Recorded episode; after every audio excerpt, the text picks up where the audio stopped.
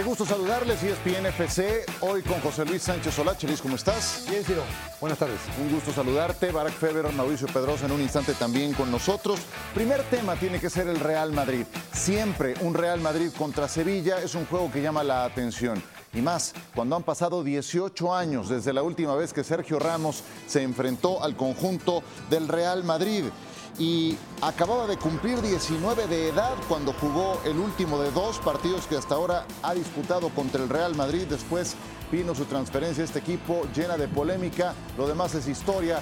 Esta vez se reencuentran. Escuchemos a los entrenadores.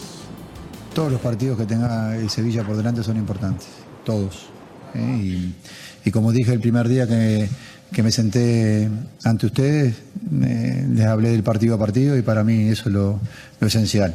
En este caso, evidentemente, tenemos un rival de, mucha envergadura, pero eh, nosotros lo nuestro, ¿eh? a trabajar nuestro partido, a hacer lo, que nosotros tenemos que hacer.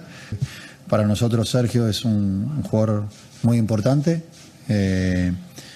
Evidentemente yo no puedo hablar de lo anterior, te puedo hablar de lo que hemos vivido nosotros y lo que he visto evidentemente en los partidos que anteriores y en los, entrenamientos y lo que te puedo volver a repetir es que es un jugador importante.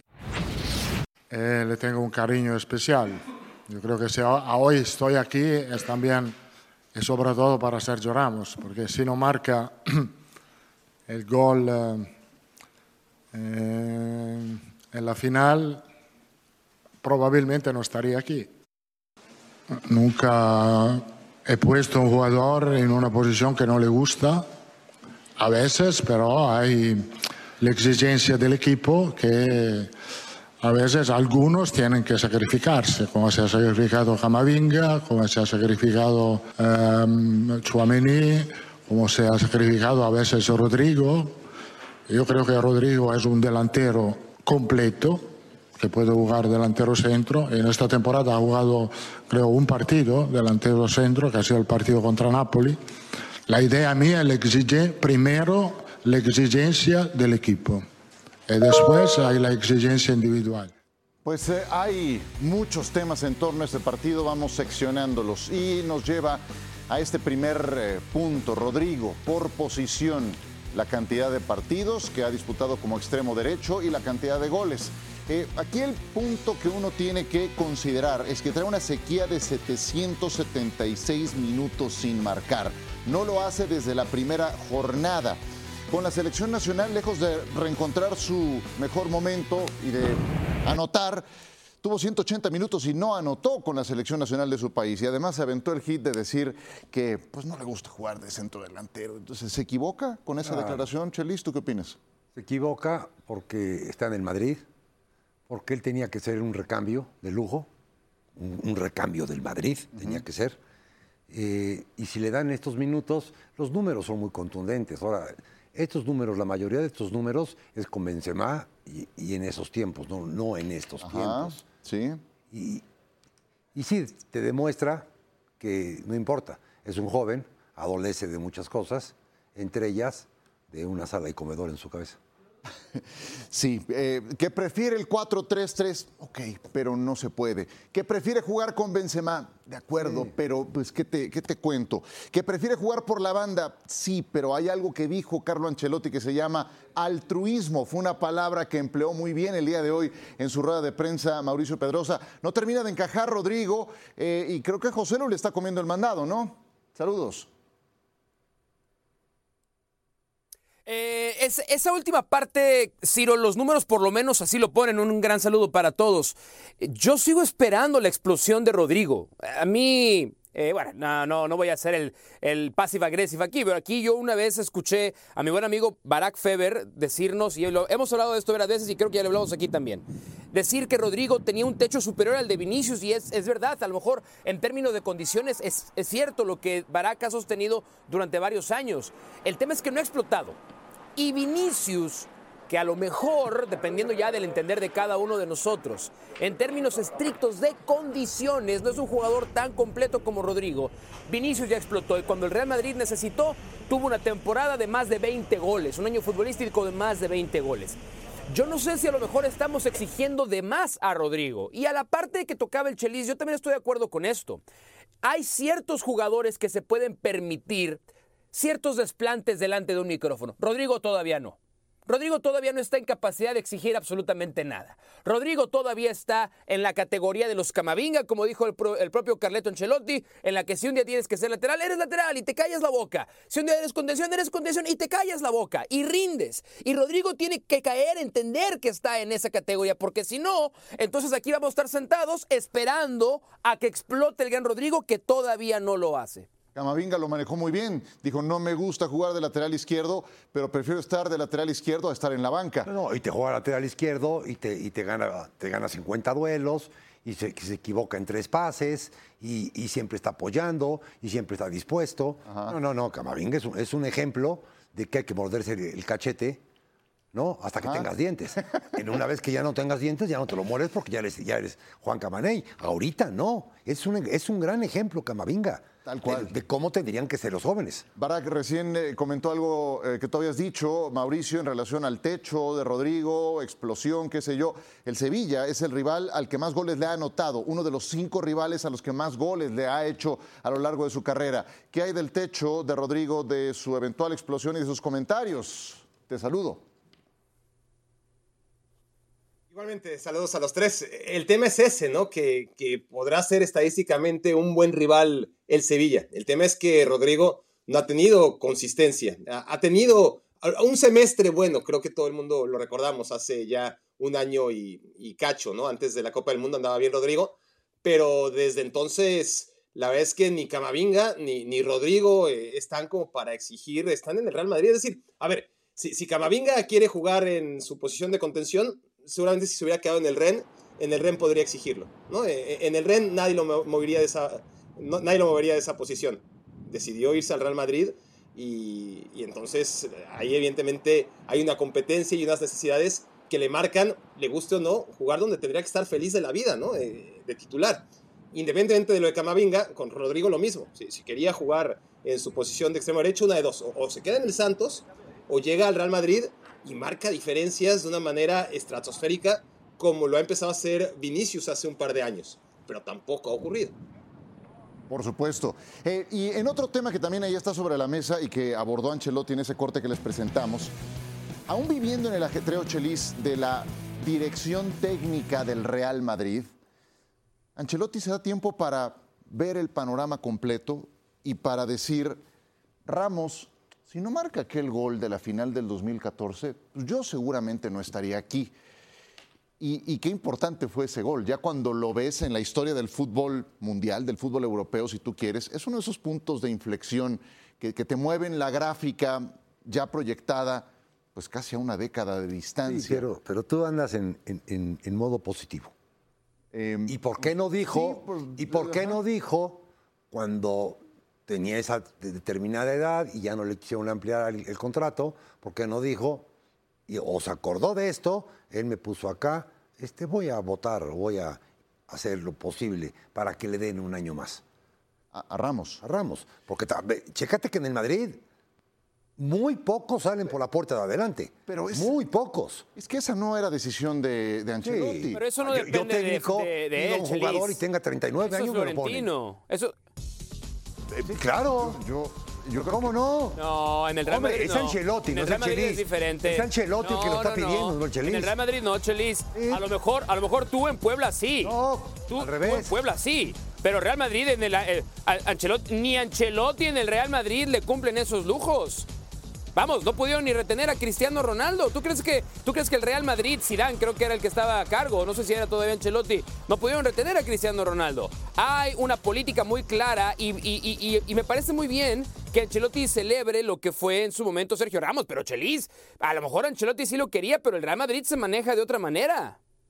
Sí, me, voy a, me voy a acordar ahorita de un ejemplo. Él quería contrato por dos años con un incremento importante. claro. Y no fue, no fue sostenible y terminó pues eh, yéndose al, al, Paris Saint Germain. Entonces, sí, no, no creo que dependiera de Ancelotti. Bueno, entonces me pongo en tu, en tu sintonía. Buen detalle. Sí. No, buen detalle. A mí me gustó, la verdad. En tu sintonía, porque también te puede ser malo o bueno en estas películas.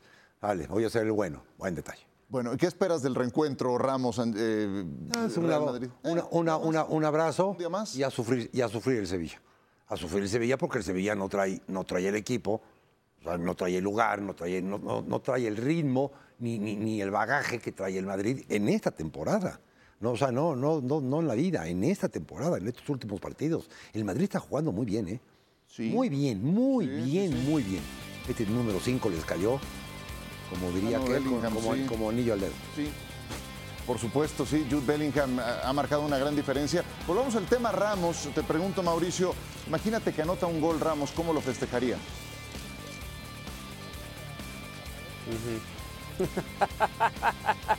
Eh, no, siendo Sergio Ramos, yo creo que. Bueno, ese es el Sánchez Pizjuán. No, sí, sí lo, sí lo tiene que festejar, porque regresó sin la aprobación popular de la grada del Sánchez Pizjuán. Entonces creo que. A ver, creo que depende del gol, ¿no? Si es un gol para ponerte por delante, minuto 90 y Ramos, se besa el escudo, se barre de rodillas y hace así a la tribuna. Eh, a lo mejor si el partido está en otras condiciones puede ser más moderado. Si yo pudiera asesorar a Sergio Ramos en el festejo, como alguien que a quien le encanta festejar, incluso cuando no tiene que, y yo siempre he sido de esta, de esta creencia. Tú te debes a tu afición de este momento. Claro. No por, no por no celebrar con tu afición actual, estás faltándole al respeto a un club que te abrió las puertas durante tanto tiempo. Ojalá que si hace gol lo celebre como se tiene que celebrar. Barak, 18 de mayo del 2005, Sánchez Pizjuán, 2 a 2, último partido de Ramos con la camiseta del Sevilla enfrentando al Real Madrid y anotó un gol de 30 metros, ni más ni menos que Iker Casillas. Después pasó lo que ya, ya comentábamos. Eh, ¿Tú qué esperas de este reencuentro, Ramos? Digo, es que no es cualquier cosa. Eh, yo sé que está en la parte final de su carrera y que a veces ha ido a la banca y que se lesionó, sobrecarga muscular, qué sé yo. Eh, pero ¿tú qué esperas de este reencuentro?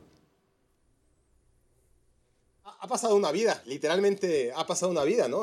Ha, duplicado su edad Sergio Ramos desde aquella tarde-noche que citas en el Sánchez Pizjuán. Ya no hablemos de las barbas y, del pelo y, de su cambio posicional y del, crecimiento de, la marca, ¿no? De, y los tatuajes, sí, y, las, la, y la cuenta bancaria y las experiencias y los títulos, pero sobre todo una transición, ¿no? Eh, que queda claro que, el morbo está ahí servido, ¿no? Eh, eh, Sergio Ramos llegando al Sevilla de vuelta para jugar en contra del Real Madrid, pero después de haber pasado por esa transición de dos años en el Paris Saint Germain, que enfría ciertamente, ¿no? No, no, es un traspaso directo que, que habría incrementado todavía más esta situación. Yo sí creo que, que Ramos va a intentar meter gol por todos los medios. Este, si hay un penal, va a querer tirarlo, lo va a festejar este, por todo lo alto y luego, porque para eso eh, tiene un talento innato, va a encontrar la cámara justa para pedir perdón, ¿no? Y, va a quedar bien con todo el mundo, o eso en su cabeza va a pasar. Seguramente, sí. una, sí, claro. Y eso se gana a todo, a todo el sevillismo se lo gana, con voltereta. ¿no? acaba ahí, ya está. Y un pase acá. Claro, y todo Sevilla se le, se le pone la giralda y todo el mundo se le pone, se le agacha. Ya está, vámonos. Qué bien, eh, pensé en, no hacerles esta pregunta, pero salió mejor de lo que imaginé. Diego Alonso va a debutar en este partido. ¿Te, sorprende que haya sido el candidato a tomar, pues no es cualquier equipo, en Sevilla, su debut en Europa y evidentemente en España? Ah, pues, magnífica oportunidad. Pero te extrañó, te, llamó la atención que fuera, digo, lo conocemos muy bien, a Diego Alonso ha estado aquí de primera mano, que haya sido ese recambio por José Luis Mendilíbar. Demasiado. Mira, hasta hubo por ahí un... No, no, demasiado. de cables. Demasiado, demasiado. Demasiado. Por eso te digo que una magnífica oportunidad, demasiado. Porque el Sevilla puede andar en catorceavo o, luchando el descenso como el semestre pasado, o el año pasado, perdón, pero es el Sevilla. Demasiado, demasiado. No, no es el Celta de Vigo, no es el Almería, no es el Cádiz, es, el Sevilla. Y esta es una apuesta personal, Barak, de Víctor Horta, que también llegó recientemente, él tomó el lugar de Monchi como director deportivo. Eh, lo de Mendilíbar, si había alguna duda para la renovación, pues ya vimos por qué. Y Horta es el que toma esta decisión de llevar a Diego Alonso ha sido muy inestable el Sevilla, ¿no? La única, Sevilla, la, única constancia del Sevilla ha sido en ese universo paralelo que, existe, ¿no? Dentro de su propia dimensión, que es la Europa League, y donde el Sevilla se planta siempre con distintos jugadores, siempre con distintos entrenadores, y siempre acaba en lo mismo, ¿no? La, acaba ganando. Si quitamos la, Europa League, ha sido una inconsistencia tremenda. Es más, eh, la misma Europa League ha sido producto de la inconsistencia del Sevilla, porque cuántas veces no ha sido producto de una decepción de no quedar entre los dos primeros de su grupo de la Champions League y por ende caer a la Europa League. Ha cambiado de técnicos en esos 15 años, eh, salvo Lopetegui, que estuvo ahí tres temporadas, y, Unai, que también estuvo tres temporadas. Lo demás ha sido un manoseo de entrenadores de perfiles muy distintos, sin una política clara. Eh, y en este caso, sí, totalmente de acuerdo con, con Chelis, es demasiado como era demasiado la selección de Uruguay oh, sí. y como era demasiado el Monterrey. Ciertamente venía el Pachuca, ¿no? Y, de, haber hecho campeón al Pachuca, y está bien, este, ya más en campo el Monterrey. Y, y, visto en perspectiva, también era demasiado Miami, ¿no? Solo que era otro Miami, ¿no? Al que llegó. Y lo claro es que Alonso, pues ni en Monterrey, ni en Miami, ni en Uruguay, y aún así le alcanzó para llegar al Sevilla. Eso es increíble. Exactamente. qué conclusión sacas? Tiene una gente que, hombre, es un crack. Ah, no, que, que, que, voy a... voy a decir a esa gente que tengo hermanas. Ahí, ahí hay un crack detrás de él, claramente. Tengo hermanas. Es que, es que qué cosa de muchacho. Una tras otra le va pegando a todas. Pues bueno, a ver si la pega ahora, ¿no? No, no, no, el entrenador, el, representante. Sí, sí, sí. Qué cosa, cabrón. vamos a ver si en principio el Sevilla cambia su línea defensiva.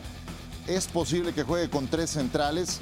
Sevilla no lo ha hecho, sí lo hizo con la selección de Uruguay y es una posición en la que tienen seis o hasta siete jugadores.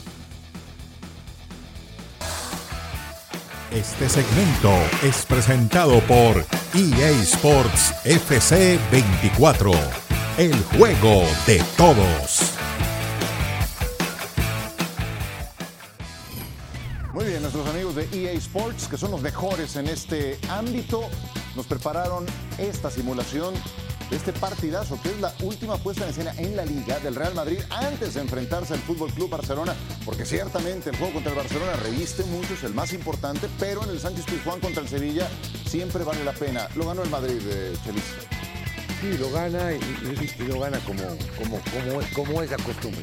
¿Qué? ¿Qué? No, es que sabes qué, no te dice mucho, mucho, mucho caso. Qué, qué bien hecho está esto. Es una genialidad. Qué cosa. O sea, hasta la mirada de Águila, la ceja de Águila no, de Ancelotti está perfectamente reproducida. Y otro más, ya vimos a Bellingham, ahora Vinicius, la clavaba en el ángulo. ¿Qué? ¿Uno más? No. Uno más que fue del Sevilla. 2 a 1 marcador final en la simulación. Regresamos para irnos a la Premier.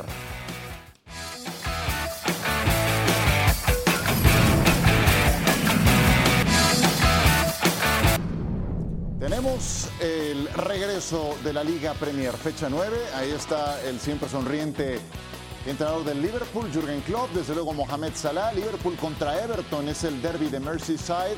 Así es de que es un juego de una tremenda rivalidad local. Los Reds solo han perdido una vez este derby desde el 2011 y evidentemente son los grandes favoritos. El Everton está en otra, en otra categoría. El Manchester City contra el Brighton. Los Citizens suman cuatro juegos al hilo sin derrota ante el Brighton. El Brighton pues ha sido de las sensaciones recientes, no le ha ido muy bien que digamos en eh, Europa. El City trae sus tropiezos, recientemente perdieron ante el Arsenal. Chelsea contra el propio Arsenal de Mikel Arteta, que se mantiene invicto. El sábado se juega el Derby de Londres, será en Stamford Bridge. El Arsenal ha ganado los últimos tres, está en muy buena racha el conjunto de Arteta. Además, dos que se conocen coincidieron en su etapa de jugadores en París Saint-Germain hace poco más de 20 años. Tottenham contra Fulham, los Fulham no pierden ante el Fulham desde el 2013. El Tottenham regresa a su casa después de haberla prestado a la NFL, donde se llevaron a cabo dos partidos de la serie internacional de esta campaña. Así está la Premier con el Tottenham en la punta, compartiéndola con el Arsenal. El Liverpool se quedó en la cuarta posición después de aquella polémica que se presentó en su duelo contra el Tottenham. El City es tercero, pero el City, el City nunca ha perdido tres goles de manera consecutiva. Tres partidos. Nunca ha perdido tres al hilo sí. en la Premier con Guardiola. Sí. En la Premier. No, es que te entendí tres goles. Ah. no, tres, tres, partidos. No, vaya, si, si dije tres goles estoy equivocado. Son tres. Esto es el punto. Llega el City con dos derrotas al hilo en la Premier. Pero en dos ocasiones había ocurrido esto con Guardiola. Nunca han perdido tres partidos consecutivos. Correcto. Y esto nos lleva a preguntarles, en el formato de falso verdadero, ahora que van a enfrentarse al Brighton, verdadero o falso, Chelis, que sufren su tercera derrota consecutiva en Falso. Premier? Falso. Sí, no, no, no se da. Brevemente, dime por qué. Porque mm, por los lugares que ocupan y más tiene el rico cuando empobrece que el pobre cuando enriquece. Y hoy en día simplemente no tiene liquidez, pero el rico tiene propiedades y mañana vende una y se acabó. Sí. Bueno, City. en esta- entiendo. En esas dos derrotas hay un común denominador, no ha estado Rodri en el medio campo, un jugador muy importante. Y No, no me la sabía, habla- no en detalle. Eso es un punto, se hizo expulsar. no, hombre. Y está purgando su Sí, ya. sanción. Mauricio Pedrosa, veo que el tema te inquieta y que estás listo para intervenir. ¿Verdadero o falso que el City sufre su tercera derrota consecutiva? ¿Sí? Falso, Ah, ok. Falso, falso, falso. Eh, creo que el City va, va a reponerse. Lo que dijiste de Rodri es clave. Esa fue la razón por la que el City en el último mes, en el último mes, City tiene una victoria. Ha ganado uno de sus últimos cuatro partidos en todas las competencias y ese fue además por UEFA Champions League contra Leipzig. Pero la, la- la realidad es que el único futbolista ausente para el City es Kevin De Bruyne. Lo demás, por fin, Pep Guardiola, por fin. Es la primera vez en todo lo que va de la temporada, claro, insisto, sin tomar en cuenta la lesión de KDB que va para largo, que puede contar prácticamente con todo el equipo y eso va a ser una gran diferencia, notable diferencia. Hay veces que también estos equipos cuando juegan a este nivel necesitan, necesitan esa rachita como la que se metió el City, le vino bien la pausa por la fecha FIFA y ya lo dijo además Guardiola, es un partido especial porque estaré, estaremos delante del próximo técnico del Manchester City, Roberto de Sherby. Qué maravilla. Perdieron ante los Wolves y perdieron ante el Arsenal. Ambos fueron de visita, Barak. ¿Sufrirán la tercera derrota, verdadero o falso? Falso, falso. Va a ser un partido eh, a modo para el Manchester City dentro de la dificultad que siempre va a ser para cualquier rival el Brighton. Cuando digo que va a ser a modo es porque el Brighton no va a especular, el Brighton no va a cambiar, el Brighton va a jugar a, lo que siempre trata de hacer y, y casi siempre le sale muy bien, salvo cuando juega un equipo que lo mata al contragolpe, que hemos visto cómo lo pueden golear también al equipo de Zerbi. Pero ante una propuesta similar, porque juegan a lo mismo, la calidad individual del Manchester City tendría que imponerse. Correcto, pues entonces hay consenso en ese sentido. Además, este partido, decíamos, va a ser en Etihad. Vamos a otro tópico. Un juegazo entre el Arsenal y el Chelsea. Ojalá el Chelsea dé un poco más de batalla porque no, no termina por despegar. Están en media tabla. La buena racha del Arsenal, que lleva tres victorias jugando en Stamford Bridge, es la primera vez que lo consigue en la Liga Premier y apenas la tercera en toda la historia de la primera división de Inglaterra. Esto me lleva a preguntarte, Barak, me quedo contigo, verdadero o falso, que lograrán su cuarta victoria de manera consecutiva en Stamford Bridge, los de Arteta. Tengo pocas dudas al respecto. Es mucho mejor equipo eh, en todas las líneas. Eh, el, el Chelsea necesita crecer mucho. Está en pañales. Está como está el Arsenal de Arteta hace cuatro años, ¿no? Eh, dándole el beneficio y la duda al Chelsea tiene que trabajar durante cuatro años para ponerse en ese nivel. No está, claro, a, a 90 minutos se pueden reducir las distancias, ¿no? Eh, de aquí a, a la jornada 38 yo te empeño mi palabra que, que el Chelsea no va a quedar por encima del Arsenal. A 90 minutos es algo que podría ocurrir. Lo normal es que no, que, que el Arsenal gane de visitante. Me sorprende mucho la estadística que citas, tomando en cuenta el contexto histórico. ¿Cuántos años, décadas, más de un siglo llevan enfrentándose?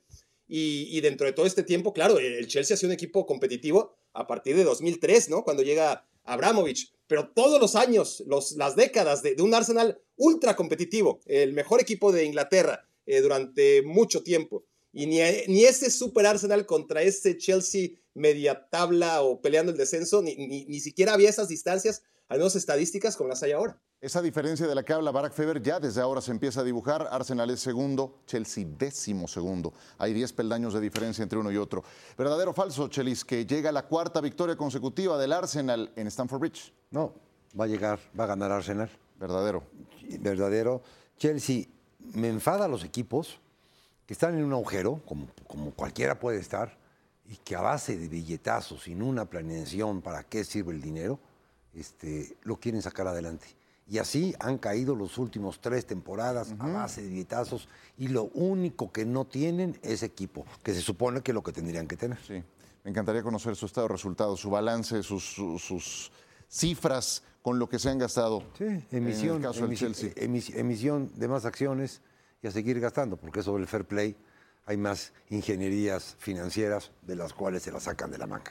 Porque eso, no es, eso no es fair play. Exacto, exacto. Vamos exacto, con exacto. dos verdaderos, Mauricio. Sumamos el tercero.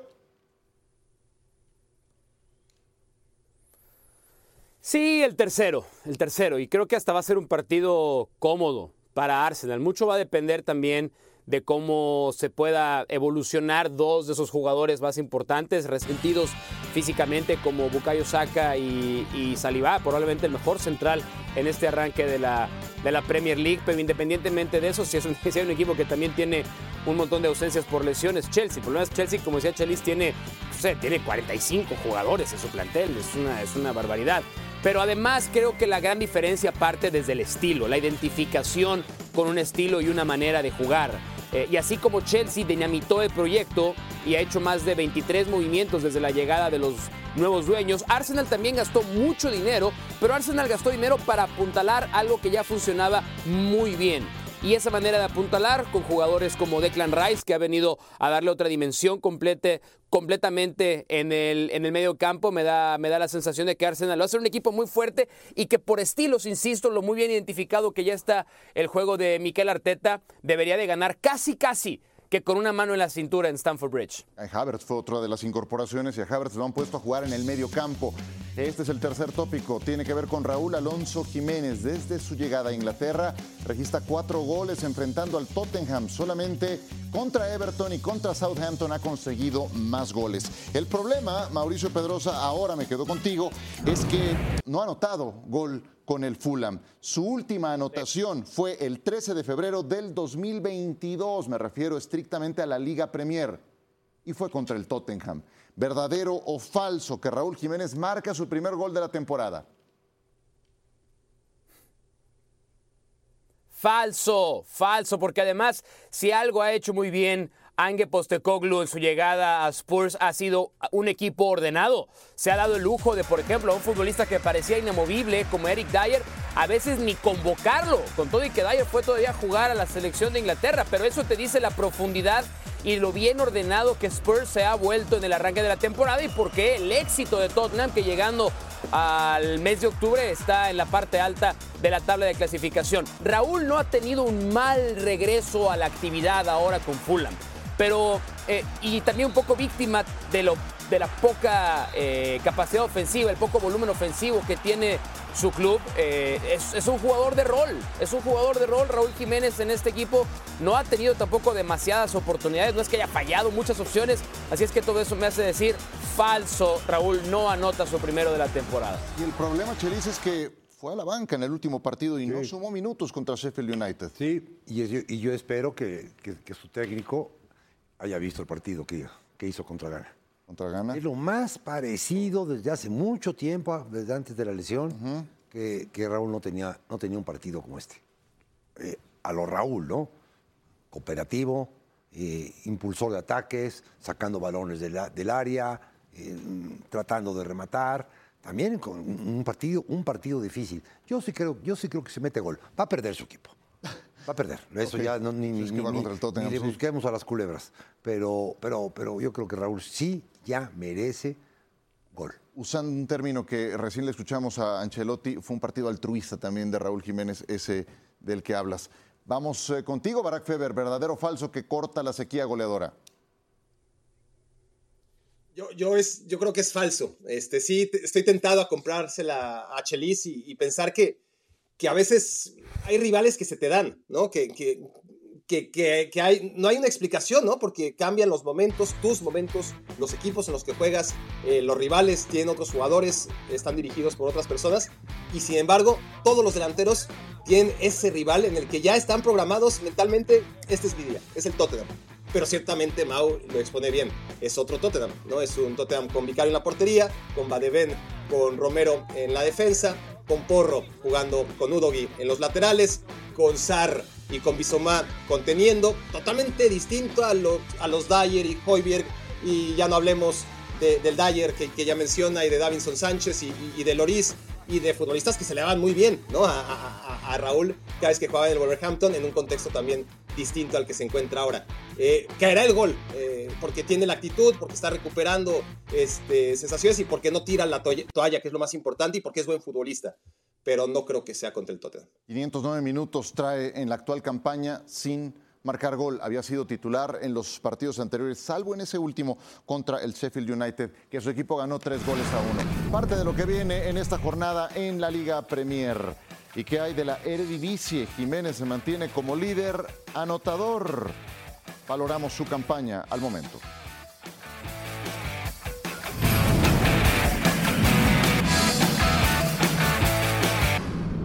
Y mira Jiménez que va, busca el rebote, lo va a ganar Jiménez.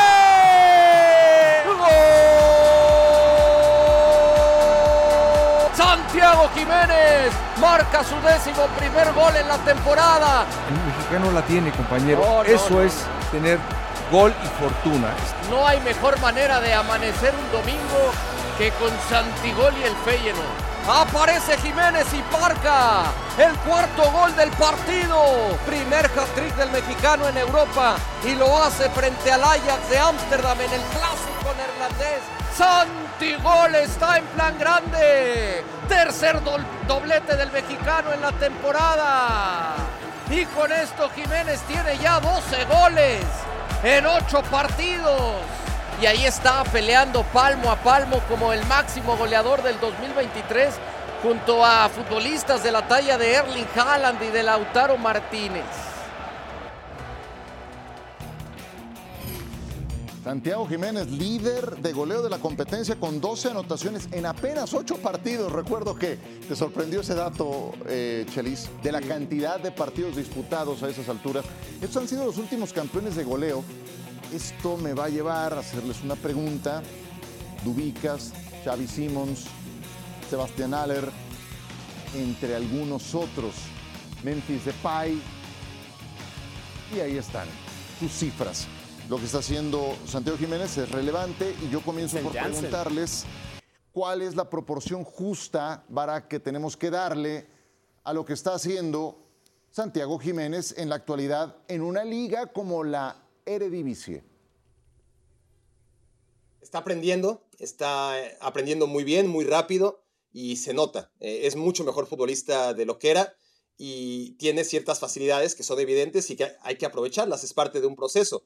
Em, el tema es que no juega Champions League todavía. Que, que empieza a jugar Champions League y empezamos a, a poder eh, medirlo. Desgraciadamente, eh, el Feyenoord eh, no ha contado con él en estos dos primeros partidos, pero es cuestión de tiempo. Ya se viene, ¿no? El, el muy importante partido contra la Lazio y a partir de ahí, sobre todo con la espina que, que le queda a Santi tras su actuación contra la Roma o su poca actuación contra la Roma en los cuartos de final de la edición pasada de la Europa League, pues a partir de ahí podemos empezar a evaluar también un escalón más arriba de lo que por ahora ha sido una mejoría constante, un aprendizaje y, y está donde quiere estar, donde todos queremos que esté y sin tener más prisa. Ahora, la dimensión de la Eredivisie, eso eh, es la liga en la que le tocó jugar y en la que debe jugar en este momento de, de su carrera. Y, y aprovechado que en el corte están hablando de fútbol americano, y eso lo he dicho muchas veces, pero aprovechando que a Chelis me encanta y que a Mau y a, y a ti también, Ah. eh, la, la Eredivisie es como la NCAA. No, eh, que seas el, el Heisman no, no significa que, que vas a romperla en la NFL, ¿no? Este, pero es bueno, es, por supuesto, ¿quién no lo quiere? ¿Quién no quiere este, triunfar en la NCAA? Está triunfando en la NCAA. Claro, en el fútbol es diferente porque, porque gana dinero, porque es profesional, eh, a diferencia de- del colegial en los Estados Unidos. Pero creo que es un parámetro, es una liga de desarrollo y lo está haciendo muy bien, pero no deje de ser eso, una liga de desarrollo. ¿Qué te parece el símil, eh, Mauricio Pedrosa? Uno, estoy gratamente sorprendido de la excelente analogía que es. Sobre todo, ¿saben? Mira, como Barack le va a los Dolphins y está ahora sí agrandado, está en un momento de gracia, además, por eso como que ha regresado con luces a hablar de este tema, con esta analogía muy, muy, muy correcta. Yo creo que también para entenderlo, eh, el, el- el correcto justo de la dimensión de Santiago Jiménez no lo podemos evaluar aquí, lo vamos a evaluar en el siguiente paso. Muchos de los futbolistas que vimos en esa lista, su siguiente paso, para algunos de ellos, fue demasiado acelerado. Creo que, por ejemplo, uno de los casos que a mí más me sorprendió fue el de, el de Dusan Tadic, ¿no? Él, en él pensábamos que sí estábamos delante de un crack con condiciones de crack mundial y, y se nos terminó perdiendo también. Pero pasa por ahí, ¿Cuál es el segundo paso? Vas a un entorno más competitivo, pero al mismo tiempo que te permite encontrar el siguiente elemento de desarrollo en tu carrera. Pero si tuviera que apostar por sus condiciones, físico, evolución, pensemos en el Santi Jiménez cuando llegó a Feyenoord con el Santi Jiménez de hoy. Es un futbolista diferente, hace cosas distintas, es mucho mejor, más completo, no nada más anota, pero futbolísticamente es un jugador más completo. Y si esa es la dirección de su carrera, entonces creo que podemos estar delante de por lo menos optimismo en el futuro de su carrera en el corto y mediano plazo. Hablando, Chelis, del siguiente paso del que habla Mauricio Pedrosa. Sin irme muy lejos, el anterior campeón de goleo de Países Bajos, eh. Lo acabo de ver. En. Utrecht, lo acabas de ver, Lo acabo de ver. acabamos de transmitir, Eh, con el Celta de Vigo. Sí. Con el Celta de Vigo, que está peleando, o que la temporada pasada terminó peleando por no descender. Y entró de cambio, creo. O- o fue titular. Exactamente, sí, no entró de cambio. Pero a ver, ese es el siguiente paso. O sea, le tiras a un equipo que busque la permanencia en España. No estamos hablando de la élite de España. Ese es el siguiente paso para el campeón de goleo en Países Bajos. No, yo para empezar veo un jugador totalmente cambiado y un jugador perfectamente administrado. Perfectamente administrado, en el cual está total abonando, se le sube una hormiga y se la quita, una ramita y se la hace a un lado. O sea, va, va- va a crecer diferente que, que este de Ubicas. Y al crecer diferente va a tener o le va a conseguir su papá, le va a conseguir mejores opciones. Para empezar, porque va a tener cartas en la mano de mucho más goles que Dubicas. Mucho más goles. No, no para estar en la lista que acabamos de ver, que Van Basten es el peorcito y, y me lo ponen con 37. Y era Van Basten. Sí, que en eh, la liga holandesa de otros tiempos, ¿no? Sí, es que la liga Ahí te producía es que campeones esa- de Europa. Esa es otra. La liga holandesa, también la primaria es difícil. Y la secundaria es difícil, la preparatoria y la universidad. Exacto. Y yo me acuerdo que yo en primaria y en secundaria era de 10. Y tenía yo muchos, muchos compañeros de 10. Ellos siguieron con 10, tienen maestrías y doctorado, y yo no acabé ninguna carrera. O sea, ¿te estás de acuerdo que ya llegó un momento en que ya, ya no te entra el cuaderno? Pero en su momento eh, jugaba yo en la liga, en la liga holandesa. Ajá. No, muy bien.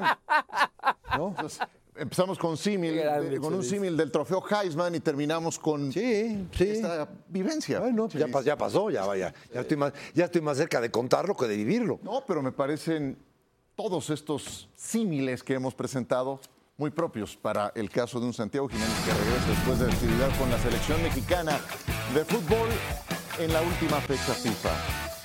Milan contra Juve. ¿Cuándo regresemos?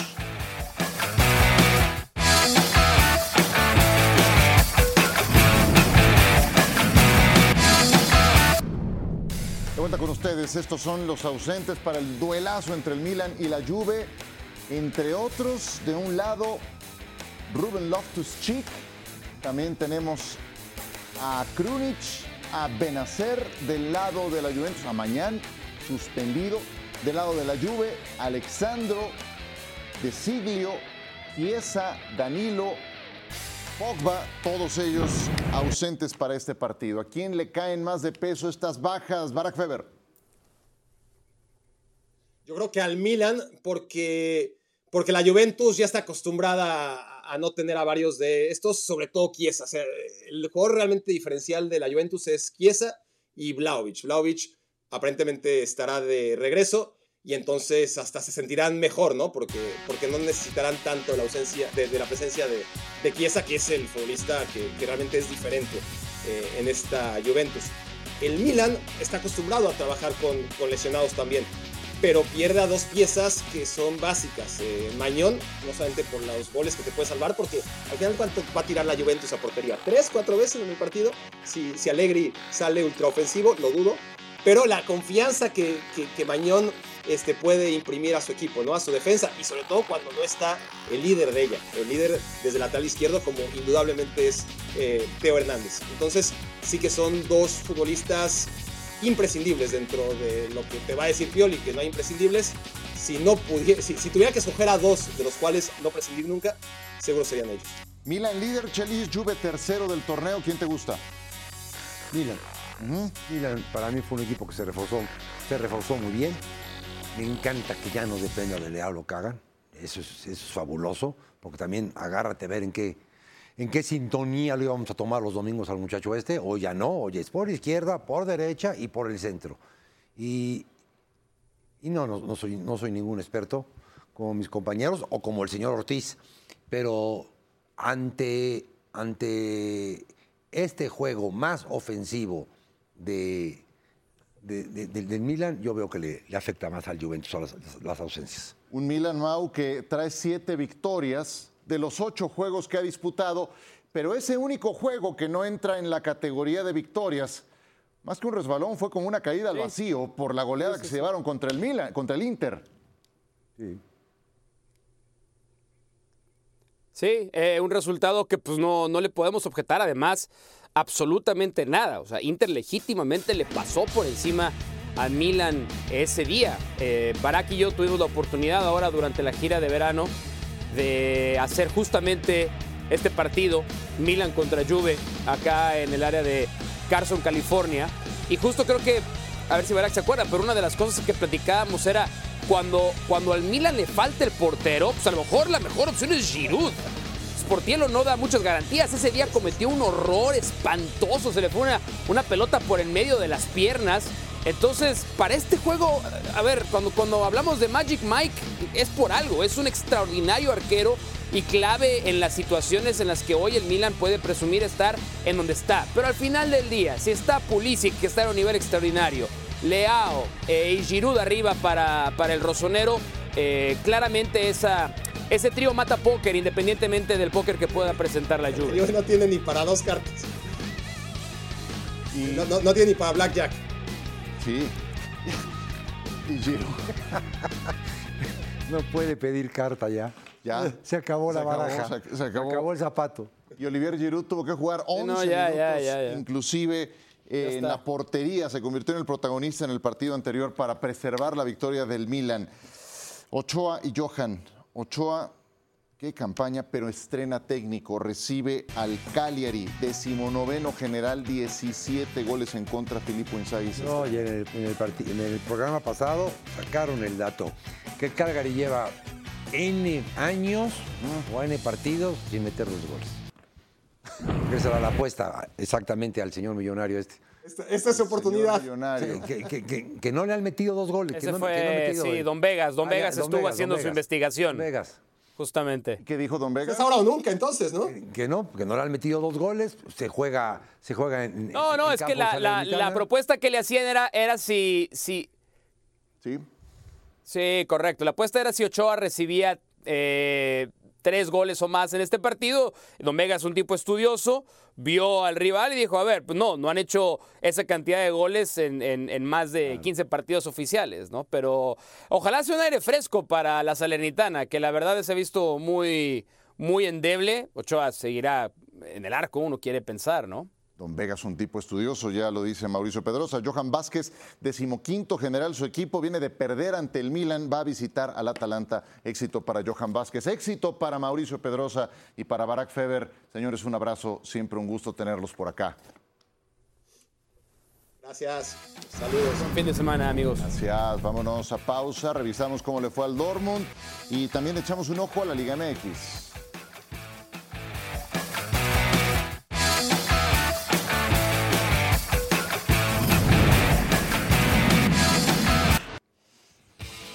Veamos actividad de la Bundesliga, el arranque de la octava jornada, el Borussia Dortmund se enfrentaba al Werder Bremen y esto ocurría en los primeros minutos. A mí honestamente me cuesta mucho trabajo ya creer en el Borussia Dortmund después de cómo terminó la temporada pasada y ahora que ya no tienen a Jude Bellingham.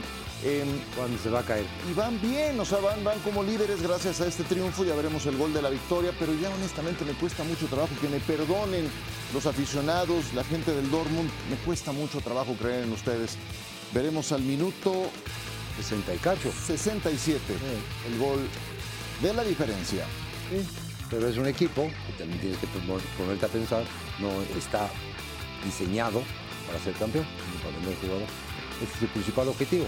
Y mientras la grada siga siendo amarilla, todo el mundo feliz. Sí, qué gran pase le pone Emre Can a Julian Brandt para la anotación de la diferencia sobre el Werder Bremen. En el Signal Iduna Park normalmente establecen su condición de locales, les falló al final de la temporada pasada. Más partidos de la fecha 8. ¿Cómo andamos con el Bayern? Va a enfrentar al Mainz. El Leverkusen va a visitar al Wolfsburg. Un Leverkusen que también ha tenido un estupendo inicio de campaña y está entre los punteros el equipo de Xavi Alonso, que de ganar su encuentro llegaría a 22 puntos y recuperaría la primera posición de la tabla. Volveremos tras la pausa y nos asomamos a la Liga MX y la fecha 13.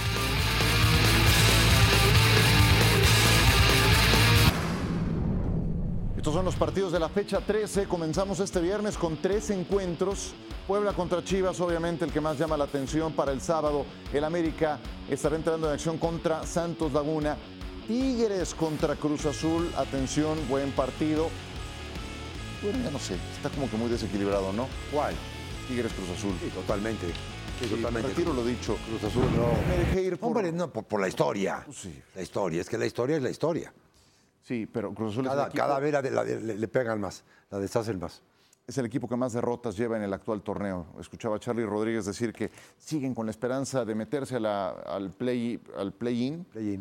Y pues sí, yo entiendo, el sistema se los permite, pero ¿Con qué? Cruz Azul el equipo que más derrotas lleva en el torneo.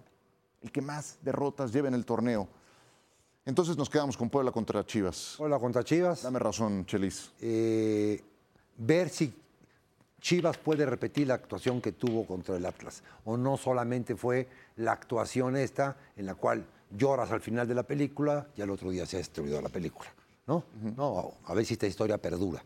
A ver si hay una segunda parte, ¿no? Una segunda parte a- partiendo del partido que hicieron contra el Atlas, que lo hicieron muy bien. Sí. Eh, perdonaron o reincorporaron a la disciplina del equipo a los indisciplinados. ¿Crees que es nada más por el tema FIFA o, No. o sí van a tener eventualmente algún papel en lo que resta de la campaña? vendieron, vendieron su vendieron su, su- su pre- prestancia por un puñado de dólares. No puedes vender a dos jugadores que ya dijeron que los van a vender en diciembre si los tienes castigados. Y entonces se muerden el cachete también estos y los sacan, los sacan a la luz. Verdaderamente Sí. no vale lo que vayan a pagar por ellos, no vale. No vale romper tu reputación. Yo siento que la directiva pierde mucha credibilidad. Hombre, todo hombre, esto. hombre. ¿Esto crees que llega a afectar al equipo en la cancha? No, si juegan, sí. Los jugadores no están nada contentos, y me lo dijo el señor que está ahí metido, allá en Guadalajara. Están muy, con- vaya, enojados de que los, los admitieron de nuevo. Pues sí, me puedo imaginar. Me puedo imaginar. Gracias. Mañana nos vemos por acá. Te veo, te veo y gracias. Un abrazo para todos. Gracias. Feliz fin de semana.